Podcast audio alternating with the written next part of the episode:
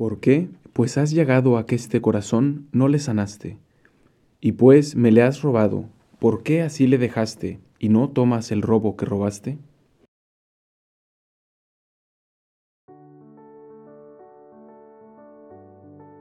¿Alguna vez has sentido o pensado que Dios no te escucha, que Dios no está presente, que no es más que una idea?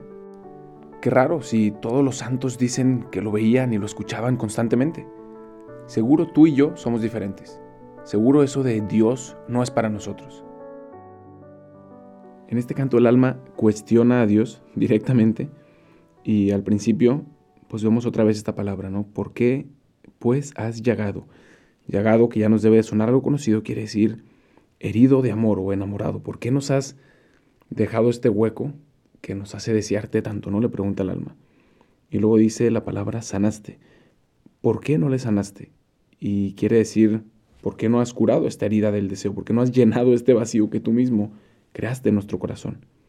Y luego utiliza también otra palabra interesante que es la de robar. Y pues me le has robado ¿Por qué así le dejaste y no tomas el robo que robaste? Y robar para Fray Juan en este canto es pues lo que conocemos como robar, desposesionar a alguien de algo, ¿no? Es decir, está aclarando que Dios aquí ha sido el ladrón y que ha tomado nuestro corazón. Y entonces el alma le lanza esta pregunta, ¿por qué? ¿Por qué me has dejado esta herida en el corazón? No sé cuántas veces hayas tú tenido una discusión cara a cara con Dios, no sé qué tan seguido realmente tengas una pelea con Dios, que le preguntes algo cara a cara, que te enojes con Él, que le reclames por algo que te ha sucedido. Creo que lo hacemos menos de lo que deberíamos, porque tenemos miedo de que está mal, de que a Dios hay que hablarle con mucha reverencia y con respeto, y por supuesto que sí, pues Él es Dios, y se merece ese respeto, esa reverencia, ese honor. Pero es también alguien mucho más cercano de lo que a veces pensamos no es ese rey lejano a quien no podemos dirigir nuestras palabras, sino que es el amado, como lo dice ahora en el poema. Y te pongo el siguiente ejemplo. Pregúntale a cualquier persona casada, ya sea un esposo o una esposa, quién es la persona con la que más ha discutido en su vida.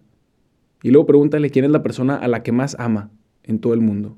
Y muy probablemente sea la misma persona. Lo que quiero decir con esto es que no podemos o no debemos tener miedo de discutir con Dios, de lanzarle nuestras preguntas con transparencia. Él sabe lo que hay en nuestro corazón.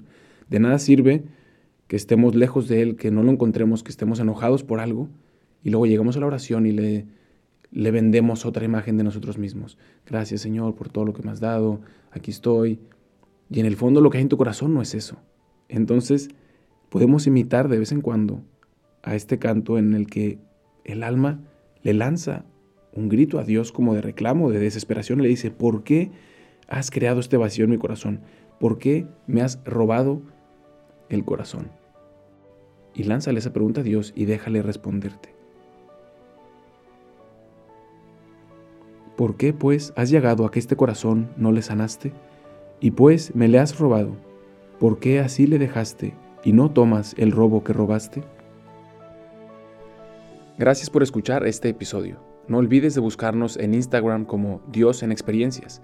Y si este episodio te ha ayudado en algo, puedes compartírselo a alguien que también esté buscando a Dios, pues te aseguro que incluso antes Dios ya le está buscando a él.